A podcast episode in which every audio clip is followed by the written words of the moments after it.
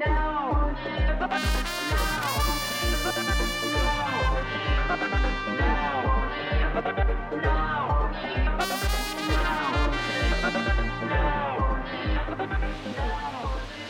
to Now Hear This Entertainment, a podcast for fans of the guests who appear on this show, as well as fans of music in general, and a podcast for musicians, singers, songwriters, artists, entertainers who want to learn more to help them grow in what they're doing.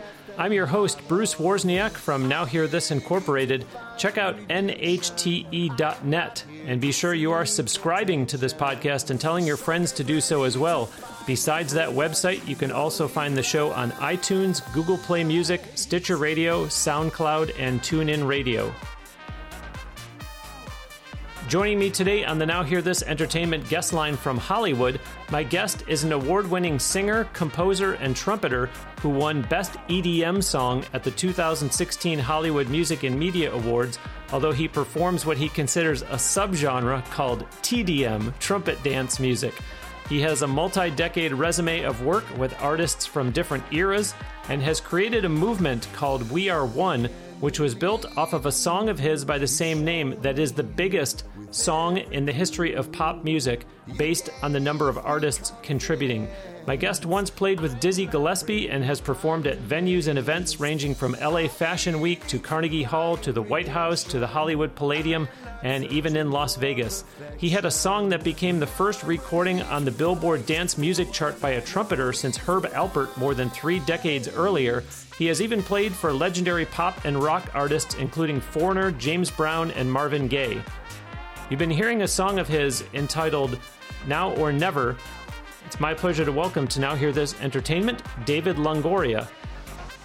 Wow, I can't live up to that resume. Thank you so much. How are you, Barry? very good, thank you. It's all true. It's all true stuff. It's uh, very impressive. I was having a flashback there. the old uh, Groucho Marx "This Is Your Life" show, right? I think that's who hosted it. that's what it was. Yes, sure. Well, uh, I know we have a lot to talk about today, but First, I want to make sure that we give you a chance to talk about the song we were just playing. Listeners, this is a little bit of NHTE trivia. At the end of episode 206, when my guest was April Diamond, she talked about that song and then we played it in its entirety. So, unfortunately, I was just talking over it here and we did not get to play the whole song. So, do go listen to that episode and hear the entire song. And you can also hear April's take on it. But in the meantime, David, let's have you talk about Now or Never. Oh, is, should I talk about it now or never? Oh no, wait, I'm sorry. uh, that song is a crazy, crazy story because uh, I was speaking with a, a filmmaker I know from South Africa who made this action movie, but it's not just an action movie. It's about uh, this character whose family is killed uh, because of because uh, he sees the wrong thing while pe- people are poaching the rhinos and they're killing these beautiful animals for their uh, for the horns. So, uh, uh, so the, the the character's family is killed, and he goes on about he becomes Rambo or or something of that that nature, and so the whole action movie is based on on this. So uh, the the name of the movie is Bloodline Now or Never. So uh, the the filmmaker contacted me and said, David, uh, I want you to write a song for this movie that's going to be the theme song and uh, we talked about some ideas. And then I, I wrote two different things, and neither of I mean, they were good songs, but they didn't say what it was trying to say. I didn't even play them for, for a filmmaker. So, uh, but then one day it occurred to me, I think I know what this song needs to be. And so I put it, put it in an envelope and, and I put it away because he wasn't going to get around to it till, I don't know, eight or nine months later. And then I get a call and he says to me, Hey, you know what? We're going to put the movie out uh, next week to qualify for the Oscars. Wow. Next week you're going to put the movie out? Wow. So, so he says, yeah, you got uh, four days, no problem. And so I said, okay, I got four days to write and produce a song that's going to get involved in the Oscars. Okay, that should be easy. Wow. So, so I wrote the song, and, and I was trying to get the singers who I picked out to sing it to come in, and both of them were in in uh, Chicago and New York, and I couldn't get anybody in town in time.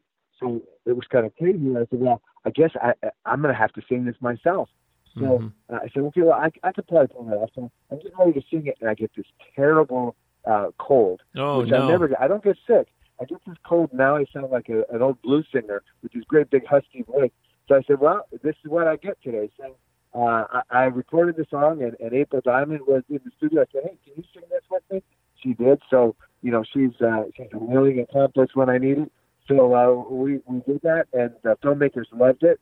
Uh, it. In two days, it got onto the Oscars ballot. Uh, it made the short list. Uh, they, you know, they start with 3,700 songs or whatever it is. Then it gets down to 90 songs. It made the 90 cut, which was mm. really surprising. And then it made the top 50, which is the ballot.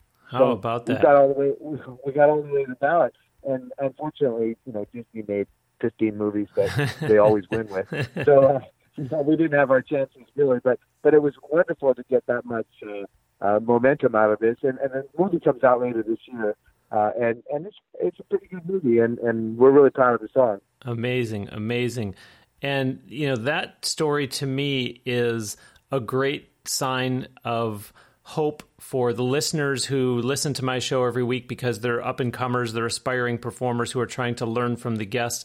And I think listeners, if you're one of those people, you should rally around that and say that you know, I'm not telling you anything you don't already know. You already know there's going to be a lot of adversity that you're going to have to overcome. But look at everything that David overcame and just kind of, you know, made the most of it and seized the opportunity and lo and behold to get that far with it that that's a huge shot in the arm for sure. Never mind that it that it didn't win because as you say when you go up against someone like disney i, I think that's a success story in and of itself regardless of the outcome david.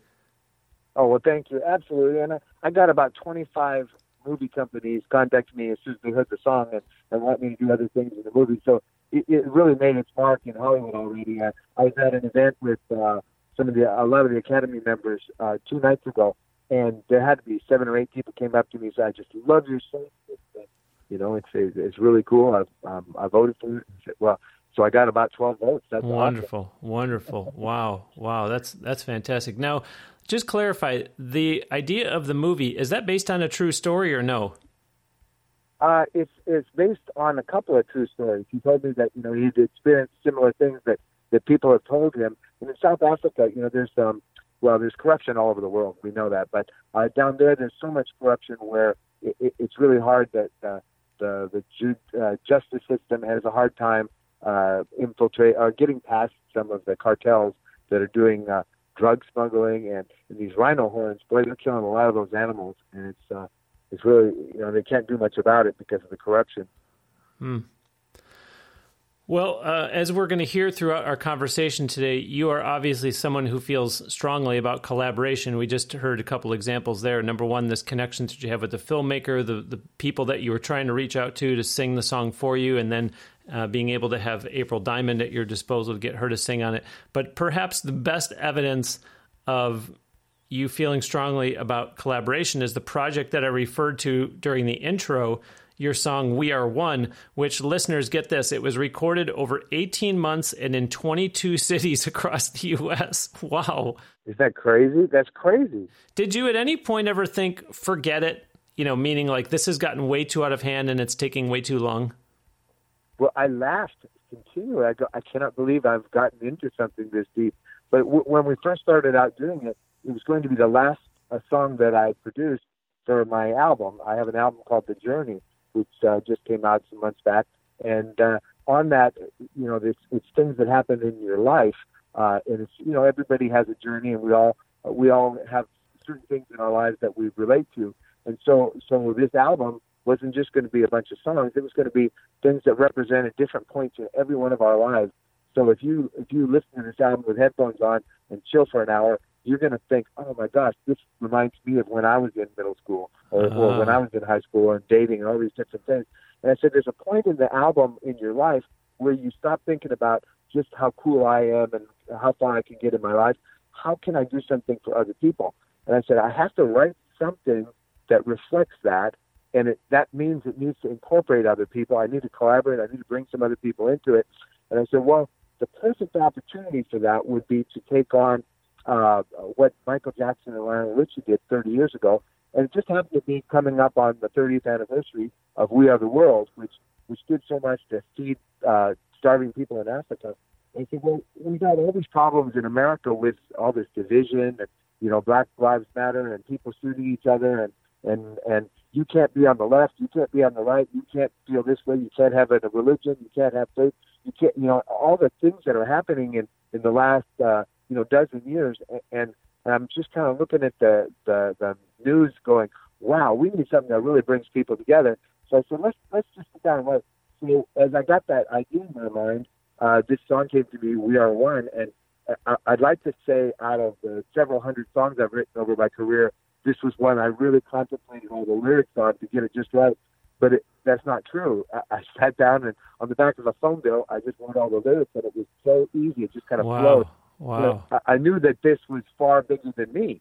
So I said, well, uh, okay, you know, I, I'll take this mission, you know, and, I feel like uh, everything that happens in my life is inspired by uh, my creator, who, who, you know, God tells me what I'm supposed to do.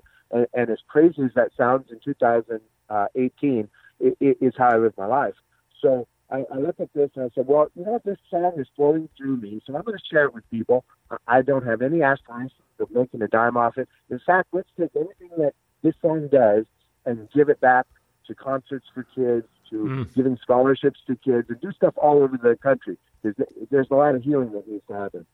So um, I, I told my uh, my engineer and co-producer uh, Robert Eibach, I said to him, "Listen, Robert, you know we're almost done with the album, and we spent a year making this album. Let's just take two weeks and do everything we can do, but there's a time limit. You know, within 14 days, this song is done." And that's he goes, "Okay, all right, as long as it's 14 days, this should be easy." So I said, "Well, our goal is." We're going to get 20 artists. You know, We Are the World had what 63 artists or something on on that one song, and it was amazing that they did that. I said, well, you know, I'm I'm not Michael Jackson or Lionel Richie, so I'm just going to ask whoever, whatever artist that genuinely would like to join this movement, this little tiny mini movement with me, and let's try and get 20 or 25 artists uh, uh-huh. uh, within that two weeks. Uh-huh. So I started off in, in, in New York City. Uh, I was in New York for for some other shows, and so I invited a few people in the studio. And uh, they started talking to people, so other people started wanting to be on it. And by the time I got back to LA, I had a, another dozen people want to be on it. So, uh, you know, in two weeks' time, I had probably 35 or 40 people boy, already boy. on the record.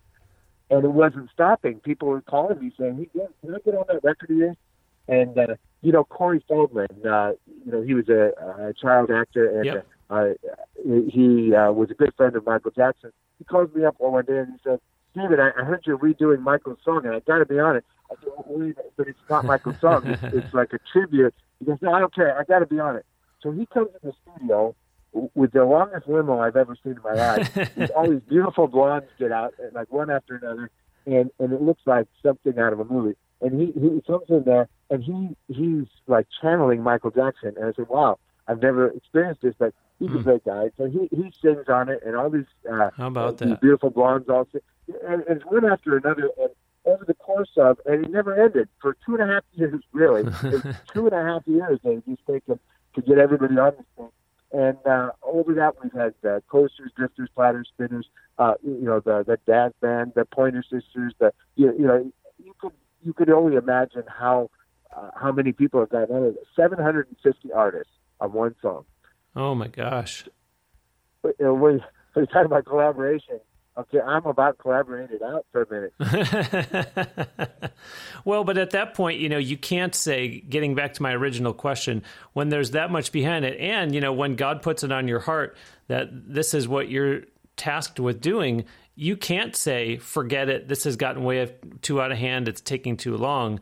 So, oh, you know, absolutely. That's yeah, exactly so God, God, bless you for seeing it through. Well, thank you. And, you know, uh, uh and uh, this, this the beginning of the summer, this last year, uh, we just put uh, the final 750th person on, or something, some number like that. That's just ridiculous. And I got invited to uh, perform on the lawn of the White House for the, the National Day of Prayer uh, for our nation. And it, and it's an organization out of New York that comes there, and every year for 20 years they put on this uh, this day. They pray for the, the the leaders of the country, the Congress, the Senate, the the uh, you know the uh, all the mayors, the governors, the the president, the vice president, all the, everybody you can imagine that's a leader in the country. They pray for them. I said, well, I'm down with that. Let me do that. So we brought all these people from around the country. We sent out a blast. Said, hey, anybody wants to join us? Come sing with us. So you and believe it, we had this mass of people that all sang "We Are One" with us. Uh, ah. uh, and then the Senate, the Senate gave us a, a private reception there, uh, and, and we met all these senators and uh, wonderful uh, Congress people. It, was just an amazing experience. Wonderful. We taped it, and it's going to be part of a PBS show this coming year. Well, you know, and it doesn't seem like you're someone that needs affirmation, but at the same time, you get that kind of reception, and you say, "Okay, you know, this this is just another affirmation of why I was meant to do this project, and and it probably warmed your heart to see that kind of acceptance. Exactly. You know, you know, it's true, and I don't think anybody gets into show business without a real desire for some applause. but, uh, you know, I think, but but you know, tempering that with with a good mindset is that you know we do want that affirmation. We want to know that we're first of all on the right path. Am I doing what I was right. put on the planet right. to do?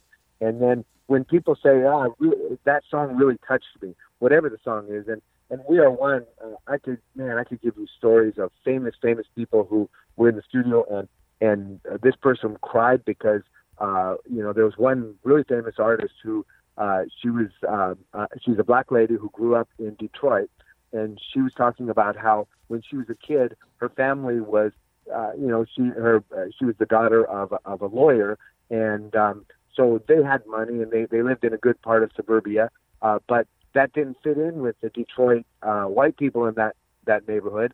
And then when she went to school, she was kind of integrated with a lot of black people who thought she didn't fit in with them because mm. she was in the wrong part of town, living with a different life than they did. Mm-hmm. So she said, my whole life I felt unaccepted. And, and she said, this song, if I'd had this song, I would have listened to this song every day of my childhood. And she, wow. she literally cried for about 10 minutes before, before she could sing. Mm. And, and that that touched me so much that that it, it reminded me how important it is for us to do things that can touch people. Sometimes it's something uh, you know this of this magnitude, and sometimes it's just a lyric that can can empower people or, or uh, give, give people a little bit extra strength and encouragement. Yep, yep, that's right, that's right. Well, listeners, you're going to hear a recurring theme throughout this interview today, in that David has met and worked with so many people over his career and David in a number of locations too for your forgive me if I'm if I'm mispronouncing this for your Baila CD am I saying That's that perfect Baila. Okay. Uh-huh. For your Baila exactly. CD you even filmed music videos in Spain, Poland, Germany, France, Central America and here in the US. Well, why the decision to spend so much time, money and travel on those instead of just shooting them all right where you are in Hollywood? Air miles. I just need the air miles. no, no. You know what's funny? Is what I like to do is, uh, you know, in a in a music video budget, you know, you're really trying to do everything you can on a shoestring. So what I did was, uh, when I was doing, uh, whenever I was touring somewhere, I would uh, make sure that our crew got it together and they filmed what we. Ah. And, and, then we try and shoot some stuff. We're in Spain, so let's shoot out on the streets of Spain. And, wow. and uh, you know, we're in Barcelona with all these mosaics, these beautiful things. Let's grab that, you know. Wow. And, and I incorporated all that stuff into our TV special, uh, which uh, ran on all the PBS stations. Uh, and that's online too. People can go there and watch that show. And it's pretty cool because you know we got all these video clips in it from from all over the world, and that's performing, and and you know it's just it's it, makes it more fun for everybody. I think. And how and and I love the resourcefulness, you know, of of seizing what you have there available and not having downtime where let's go sightseeing. Well, yeah, it might be nice, but at the same time, let's be resourceful and use these great locations to to get some good footage. Exactly, and that's my argument when when everybody in my band said, uh, "David, why do we have to do this again?" well, speaking of resources, tell the listeners about Del Oro Music. Yes, well, you know, um, uh, I've uh, for for since I was 17 years old, I've been producing a lot of music, and uh, I've always I've done many things with all the major labels really over the years, uh, but I, I never wanted to get caught up in all the politics and the craziness of of these corporations. So, and that's not to say that you know the people who are there are evil or anything. It's just that uh, it doesn't fit with my way of thinking in a lot of things. So, I just want to make great music and and, and get it out there the right ways. So I started a little boutique company um, several years ago, and uh, the name was uh, I wanted to have a name that represented me and what what uh, I want my standard to be. We're not trying to be uh, Warner Brothers or, or Atlantic or Epic or any of those kind mm-hmm. of companies. We're just a little tiny company, and then a lot of times our records have gotten picked up by those majors, and and we'll you know let them distribute it beyond there. Uh, but uh, Del Oro is, uh, is Italian and Spanish for uh, from the gold, and it's like uh, to me the gold standard is uh, is as good as it gets. Mm. You know, you, you don't go to the Olympics to try and get the aluminum. Yeah. You know, you, you, you want the gold. Yeah. So uh, and then uh, then also uh, DEI, the Del part is my initials. So to me, it was like I'm going to put my heart out there and put everything everything that I want to become gold. There it is. That's what I want. I like it. I like it. Listeners, if you are a recording artist who isn't able to record in a studio, there are lots of solutions for great quality recording on your own with a number of options from Tascam. They have a long history and a long line of recording equipment that will allow you to get a top level finished sound that you can use for demos, release for sale, or both. A number of guests who have been on this show have talked about their use of Tascam gear Jessica Lynn, Derek Norsworthy, the Hazelrig brothers. Plus, those of you who are regular listeners to this show know that I use all Tascam gear in putting this show together every week. Go to tascam.com, that's T A S C A M.com, and check out all the audio recording solutions that they have. David, let's get back to We Are One. We talked about your having put together the song itself, but tell the listeners more about the actual movement and what all that entails.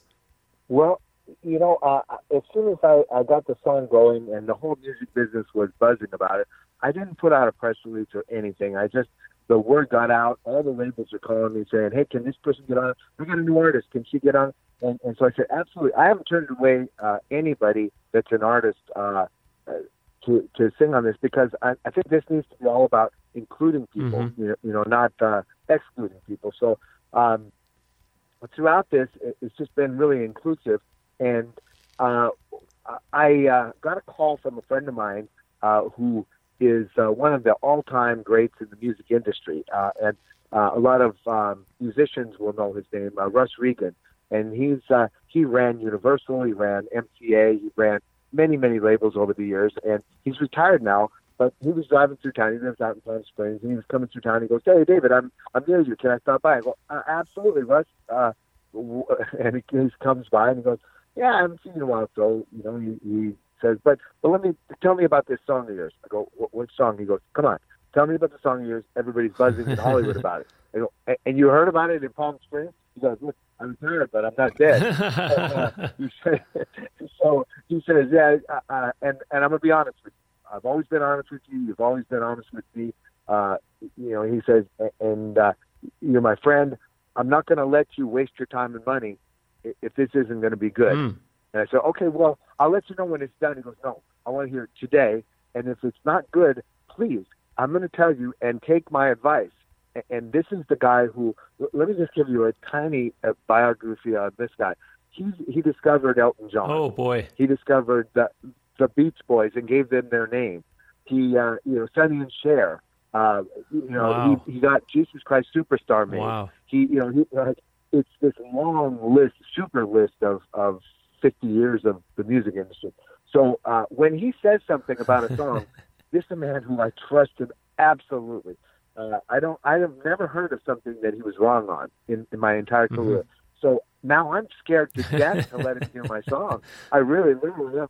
And uh, Robert, who's in there working with me, I said, Joe, could you go get us some lunch and come back and and, and Russ says, no, no, no, he, he doesn't have to leave. Let me just listen. And I'm going, oh no. If he tells me this is this is terrible, or, or you know it's okay but it's not great, so don't waste your time and money. I don't want Robert to be jaded right, by right. that. So I'm honestly thinking, oh no, I hope this is the, like the worst day of my career. so uh, so I play it for Russ, and he goes, play it again for me and and hmm. uh, I'm thinking, okay, well that's probably a good uh-huh. sign. Maybe he's looking for some redeeming quality. Or something. so uh, I play it again. He goes, uh, yeah, you got a hit here, but but it's not just a hit; it's a movement. Ah. You got to. This is a this is bigger than a song.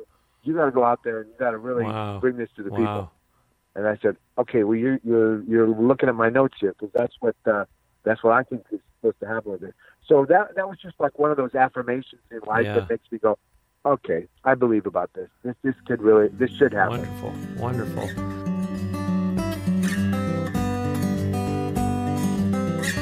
Okay, now it's time for Bruce's bonus. This is a segment here on Now Hear This Entertainment where I take off my hat as podcast host and put on my hat as president of Now Hear This Incorporated, giving a helpful tip for the listeners that are musicians, singers, songwriters, entertainers who are out there trying hard to make a go of it. Today's bonus is someone informed me of their guitar getting stolen while they were out performing. Let this be what gets you to stop and assess what you are doing security wise when all your gear is on stage and you are not. And, worst case scenario, do you have a second guitar in your car that you can run and get in the unfortunate event that this happens to you? Remember, the show must go on, so make a plan for when you go on break or even just to the restroom. Don't assume everything is safe just because it hasn't happened in all your years of playing. You never think it's going to happen to you, so don't let it. Have a plan to discourage would be thieves. And that is today's Bruce's bonus. That's really great to know, isn't it? Very helpful, right?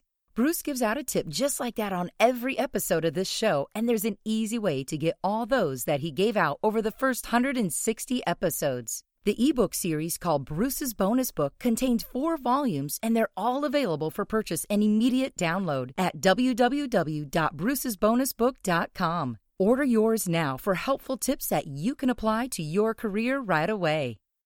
In the intro, I alluded to TDM, trumpet dance music. You've had success getting DJs. I'm talking about club G, club DJs, producers as they're sometimes called, to pick up your songs. Just take us through that. A, a, trumpeter deciding that his songs could be utilized by DJs, and then also the acceptance that you started to experience from the people that they were then playing them for. Also, that is crazy. And you know what?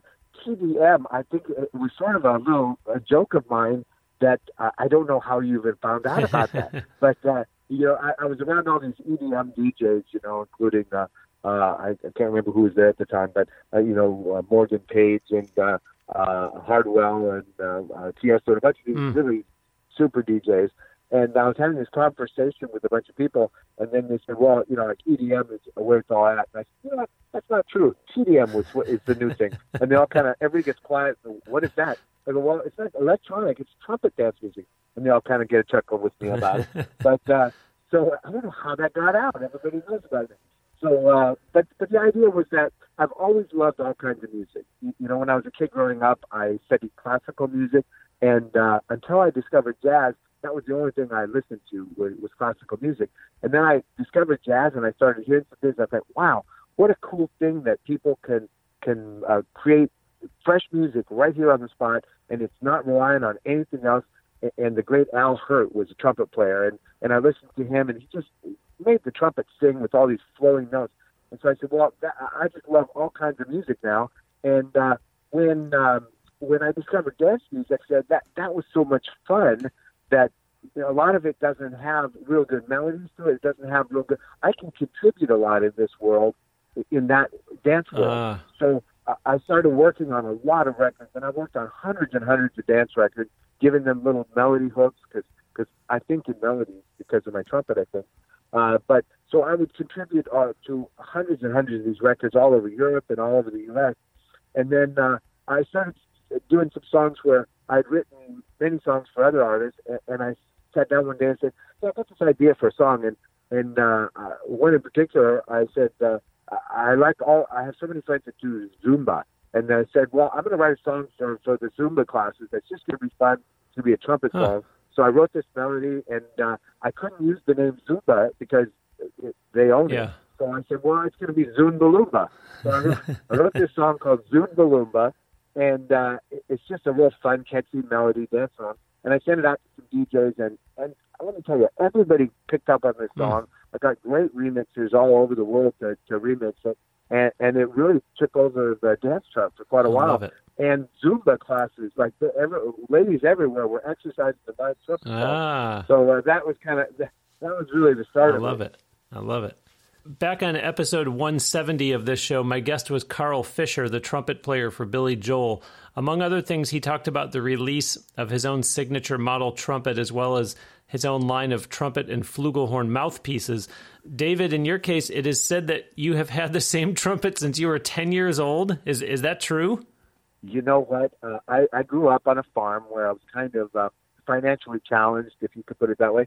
Um, and so uh, my parents, uh, you know, my dad uh, pawned some of his uh, tools to buy me a clarinet because I, I had heard Pete Fountain play the clarinet, Uh-huh. And it was just so beautiful. And so I'm not, this nine-year-old kid getting a, a clarinet, and my fingers were just too small to cover the hole. So all I did was squeak all day long. Uh, So uh, I'd go out in the pasture with the goats and the horses, and I'd be playing, and none of the animals wanted to hear that clarinet because it was so squeaky.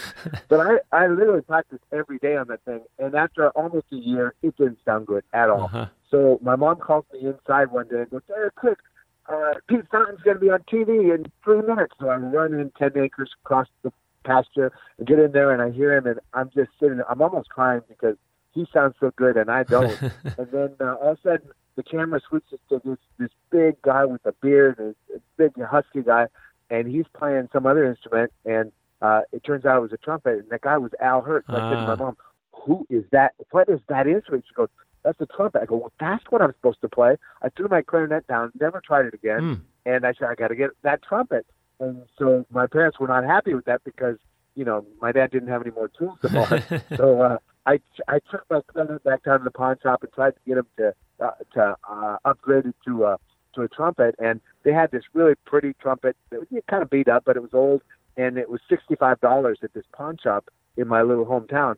So I talked the guy into giving it to me on a layaway. He wouldn't take the, the clarinet as a as a down Uh-huh. payment. So I had to pay that sixty five dollars. I had five dollars, so I gave it to him, and then uh, every week I'd come in with some change. It was like a dollar thirty two this week, a dollar sixty, oh or whatever it was and it literally it took a year and a half to pay off that trumpet. So when I got that trumpet, it meant the world to me. I mean, the world. To me. So uh, I've never changed trumpets. That's been my trumpet my whole well, career. I so like far. that story, and I and I believe me, believe me, I very much understand how meaningful it is to you. But why not at some point finally move into something new to see what has changed? You know, as I mentioned with Carl Fischer, maybe pursue an endorsement, th- those types of things. To to still hang on to that one, but say, okay, you know, maybe this one goes on a shelf somewhere, and I need to start playing the latest and greatest. well, you know, there's I think there's a, a psychological uh, side to this. You, you know, uh, when when I moved to LA, I was uh, a teenager, and I I showed up in LA with a bag of clothes, literally a grocery bag full of clothes, uh, my trumpet, and six dollars. And so I Wow. said, you know, make it or break it. I'm I'm here. I'm going to take over this town. I'm going to do what I can do, and they're going to have to pay me to do it. That's all there is to it. so uh, that trumpet, you know, I would play on the street corners to get money for a hotel room or well more more realistically the YMCA room at the night. And so so it was at times were tough, but that trumpet always was there for me. So I- Okay. I, I feel like it, Okay. you know it, it's definitely a part of Yeah. me. And uh, that being said, uh, a very major instrument company, I won't say which one, but uh, and it wasn't Tascam. It came to me and uh, said, uh, David, here we're going to send you some trumpets and flugelhorns, and all you have to do is play them on stage and, and wear our shirt and talk about how this brand is excellent because they are. They're super excellent Uh-huh. brand. And they sent me all this money's worth of the horns, and I played them, and they were just wonderful to play. They were so much easier to play than my trumpet. But I, this emotional thing, honestly, Yeah, this yeah. kept me playing my trumpet. Yeah. I sent them back. I sent them back. Wow. Yeah, it's, it sounds like you almost felt like I, I owe it to you, trumpet. You you've been with me since I was a kid. I, I owe it to you to keep. It's absolutely yeah, true. And I've had, you know, I've had to have all kinds of uh, repairs done to it. You know, solder this when it falls apart, stuff like that. But it's it's a vintage. It's a 1958 Olds trumpet, and uh, so the the company that made that trumpet, though, I spoke with them uh, a couple of months ago at the NAMM show, and uh, they're real interested in in uh, creating a David Longoria trumpet. And I've been kind of designing what I think it should be if it's um uh, it's an affordable yet real uh, easy to play trumpet for a lot of my Okay, fans who okay. follow me on Instagram and, and those things. So I I put out the the feelers and I, I got a lot of people saying they would buy a David Longoria trumpet. So I said, well, okay, this year we're going to develop that. good, so good, work. good. So, do you consider yourself a trumpeter first, meaning singer and composer come second and third, or maybe it's trumpeter first, composer second, singer third? Is is that is that you know trumpeter first? Is that locked in? Well, you know what? I, I, the most passion I have is for the trumpet, honestly, because that's that's how I connect. When I play the trumpet, I don't care what kind of music it is. I'm in that moment. I close my eyes and I go somewhere, and it's just it's an amazing experience for me uh, as an artist. Uh, when I'm writing a song, I love writing songs. I produce all kinds of artists. I have worked with just uh, all kinds of major people from pop and R&B and gospel, uh, rock. I, I, any style of music that I'm working on is is the only style of music for me at that moment.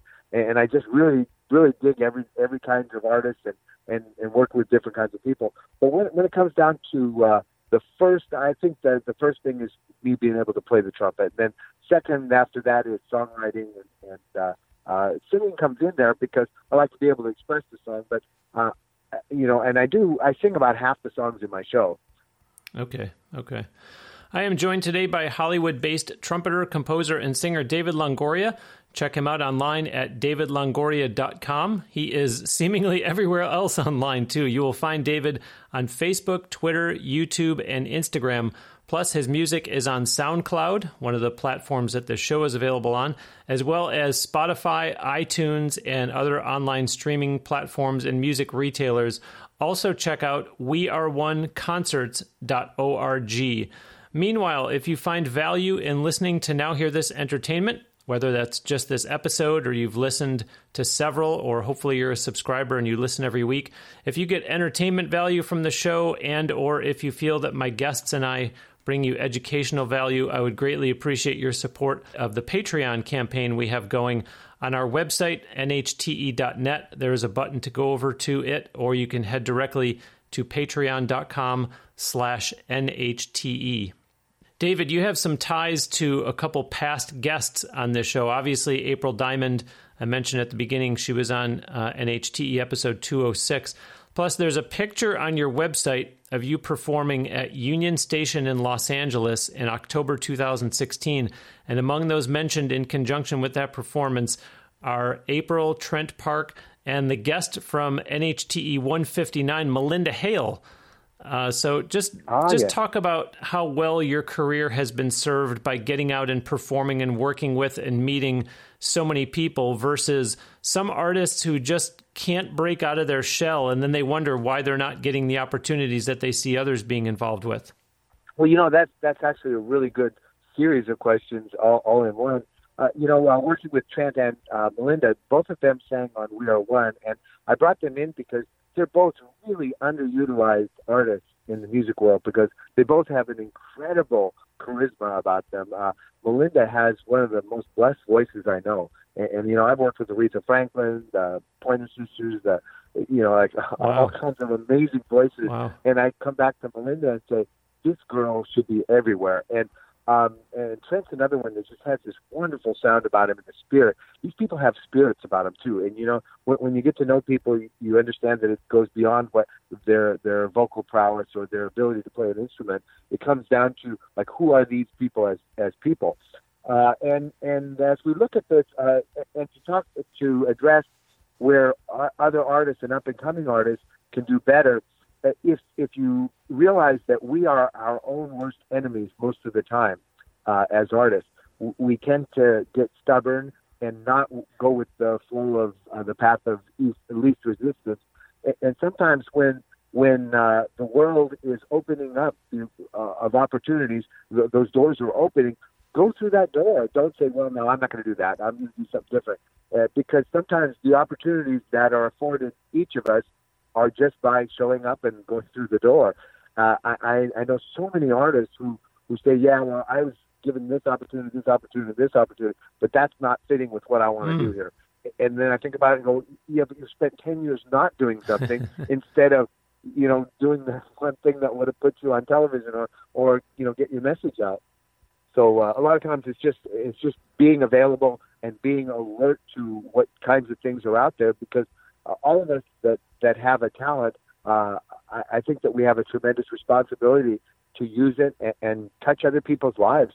You, you know, sometimes if a song can can motivate somebody or inspire or remind somebody, you know, maybe just a little flashback to that relationship or that that moment in your life where you realize what love is or what what sharing with other people is all about. All those things are, are keys that each of us as artists can contribute to other people's lives if we try.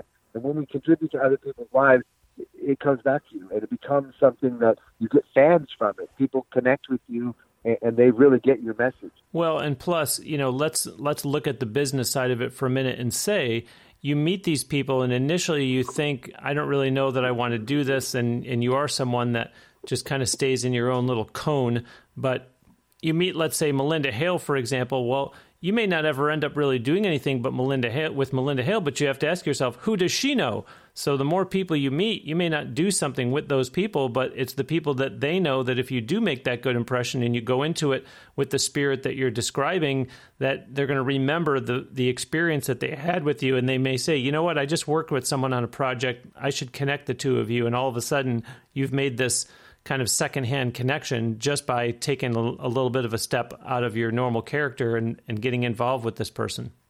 That is so true. And uh, along uh, hand in hand with that is, is, another aspect of this, and that is that um, you know, like I, I, it's easy for us when we get a little bit of success under our belt and people like the songs we do. A lot of a lot of my songs hit the Billboard charts, or they win Grammys. They they win Latin Grammys. We've got all these awards and all these great things. But then there's another part of this where you got to keep your head level and say, uh, I got to learn every day. If if I don't learn something every day, uh, I'm not moving forward. I'm stagnating or moving backward. So if I work with uh, uh, Melinda Hale or Trent uh, Parks or any of these people, they've got something that I don't have, and and it doesn't matter how much success either of us has. It comes down to I'm going to learn something from them and from the experience of working with them. And if you keep your mind open to learning from other people, uh, the, the, experience is just priceless. Yes, yes, very good, very good. By the way, listeners, I hope you know by now that whenever I mention a previous episode of NHTE, we do put links to those episodes on the show page for each particular episode. So on the episode 221 David Longoria page, there will be links to those that have been mentioned already April Diamond, Carl Fischer, Melinda Hale. Heck, we'll even include a link way back to episode 57 when the guest was trumpeter Ron Modell. David, let's talk about names now. We'll have a little fun as, as we're in the home stretch here. Those of us here in the greater Tampa Bay area know Evan Longoria from all his years playing for the Tampa Bay Rays, although now he's a San Francisco Giant. I'm sure that with all that you've done throughout your career, it must be frustrating that instead of all that, one of the first questions you probably get from people is about Eva Longoria. Well, you know, it's funny because uh, I think uh, I'm very blessed to be part of a family that, and it's not a very big family. It's a family that came from Spain and Italy, and uh, the family when it came over to America, uh, there's several people that I'm, uh, you know, I'm proud of all these different Longorias, and we're all related, and it's it's uh, we we we all know of each other, so you, you know we connect. Uh, uh, uh, Evan, uh, just barely connected with him a little bit, but what a great record he has. You know, came from Southern California and uh, had a tremendous success uh, already, and he's still going, yeah. he's going strong. Yeah. And uh, Eva has, has done beautifully, uh, you know. But all of us, uh, I think we all all have a real work ethic. We want to get out there and do the best at our craft. We, we're all gifted with different things, and and uh, you know, you got to come to my house for Thanksgiving sometimes with all these people at it. I will consider that an invitation. uh, and please, please come on. And, and, who is Lucas Longoria? Oh, Lucas, he's he's the he's the crown prince of Del Oro. Um, he is my son who uh, just turned 13 uh, on the, the, at the end of March, ah. March 29th, and uh, he's he is so special. He, uh, his middle name is Auric, which is Latin for gold and you know, obviously, I have an obsession with gold with all, all these things uh, in my life named after him. And, and so uh, the other artists I work with were uh, actually kind of upset at me because uh, he, five days after he was born, he was listed in Billboard magazine because you know they have a little thing that talks about uh, celebrities, uh, kids, and that, that sort of thing. So they they wrote up a thing about him being born. so all the other artists sitting there visiting me. How come I'm But no, he's very priceless, and, and he's he started learning the trumpet when he was three. Uh, wow. Uh, he watched me playing on stage, and he just he took to it. And I'm not one of those parents that wants to like you got to do what I do at all. Mm-hmm. I just, I want him to have a great education. You know, we homeschool him, so he learns all kinds of things, and you know he he's getting a great, well-rounded education. But but he definitely has a gift for music. He you know he has incredible pitch, and and he just has a beautiful spirit about him where he wants to help people do great things. wonderful, people. wonderful. Well, we're going to close today with a song of yours called "Playground." Before we let you go, tell the listeners all about this song, please. Oh, this is so fun! You know, we put out a song uh, on the journey. There's a song called "Playground," and, and it represents. I was explaining how uh, the whole album, "The Journey," is about all the different things that happen in your life. Well, uh, after you're born and, and you start, you're a little toddler, you're a kid. Uh, playground's supposed to be that time where you just, it's sort of a time of innocence. It's just, let's have some fun. Mm-hmm. And uh, so I said, well, let's let's not make it so it's so childlike though that uh, adults can't listen to it. So I said, well, let's approach it from the EDM side where it's like you go to a club and it's it's your playground tonight. Let's just let loose and, Ah. and sing and dance. So so I did that as an instrumental, and then I said one day, you know, I'm going to add a vocalist to it. Who should I add? So I literally tried 50 people out singing Wow. the vocal I, I wrote for this, and nobody was really Wow. nailing it. And I knew that uh, Dallas Lovato has this really amazing voice. She does, and uh, she's, uh, you know, she has, she comes from a famous family. Her younger sister is, um, well, she has two younger sisters, uh, Madeline De La Garza, who was uh, an actress uh, with Eva Longoria on uh, Des- Desperate Housewives, and she she has a beautiful voice as well. And uh, their whole family is really blessed. And the other sister is uh, a, a, a pop singer named Demi Lovato, who a lot of people will Yep. know. And then their mom is uh, uh, uh, Diana De La Garza, who is a best-selling author now. She was a Dallas Cowboys cheerleader. So I know this family. They're just beautiful, beautiful people. They've been through a lot, but they've come out of it uh, on top of everything. And so I, I called Dallas and I said, "Hey, listen, I really want to hear you sing on this song." She goes, "Oh, that sounds perfect. It's it's right up my alley. Playground. It's like fun and everything." But I'm in Texas for a month, Oh no. so we put it off and put it off. So finally, when she came back, I waited for her to sing it, and I said, "I hope I'm waiting for the right." person." as soon as she sang it, she was the right voice for it. She's just so fun and playful, and a lot of people say she sounds a lot like uh, Demi, her sister, but she has her own style and her own sound, and she's just adorable. When, when you see her, like we're making the videos next week, and when you see her in the video, it's just nothing but fun. Wonderful, wonderful. David, this has been very enjoyable. I'm really glad that we got to talk, and uh, congratulations on all your success. Thanks for making time to talk to me today. Thank you, Bruce. It's so much fun. And by the way, uh, when you go back to Tascam, tell them they're a big part of my career as well. My first album called Montage, which you can still buy on eBay for you know thirty three cents, that I made it on an eighty eight, their old uh, eight track uh, deck, and it was just so amazing. That that equipment has held up for years. There you go. There you go. I will tell them. Thank you for that. Listeners, that will do it for this week's episode of Now Hear This Entertainment. My sincere thanks to trumpeter, composer, and singer, I should even say producer, David Longoria. Do check him out online at davidlongoria.com. And of course, engage with him on social media, meaning like his Facebook page, follow him on Twitter and Instagram, subscribe to his YouTube channel, and then watch and like the videos on there. Again, his music is streaming on Spotify. Plus, just like NHTE, it's on SoundCloud. But do purchase David's music by downloading from iTunes and similar online music retailers. And again, do also check out weareoneconcerts.org. I would be ever so grateful ever so grateful for your consideration of the Patreon campaign for this show. Go to our website, nhte.net, and click on the Patreon button there, or head directly to patreon.com slash nhte. Thanks ever so much for listening. As promised, we will send you out today with another song from David Longoria. This is the one he just talked about with Dallas Lovato. It's called Playground.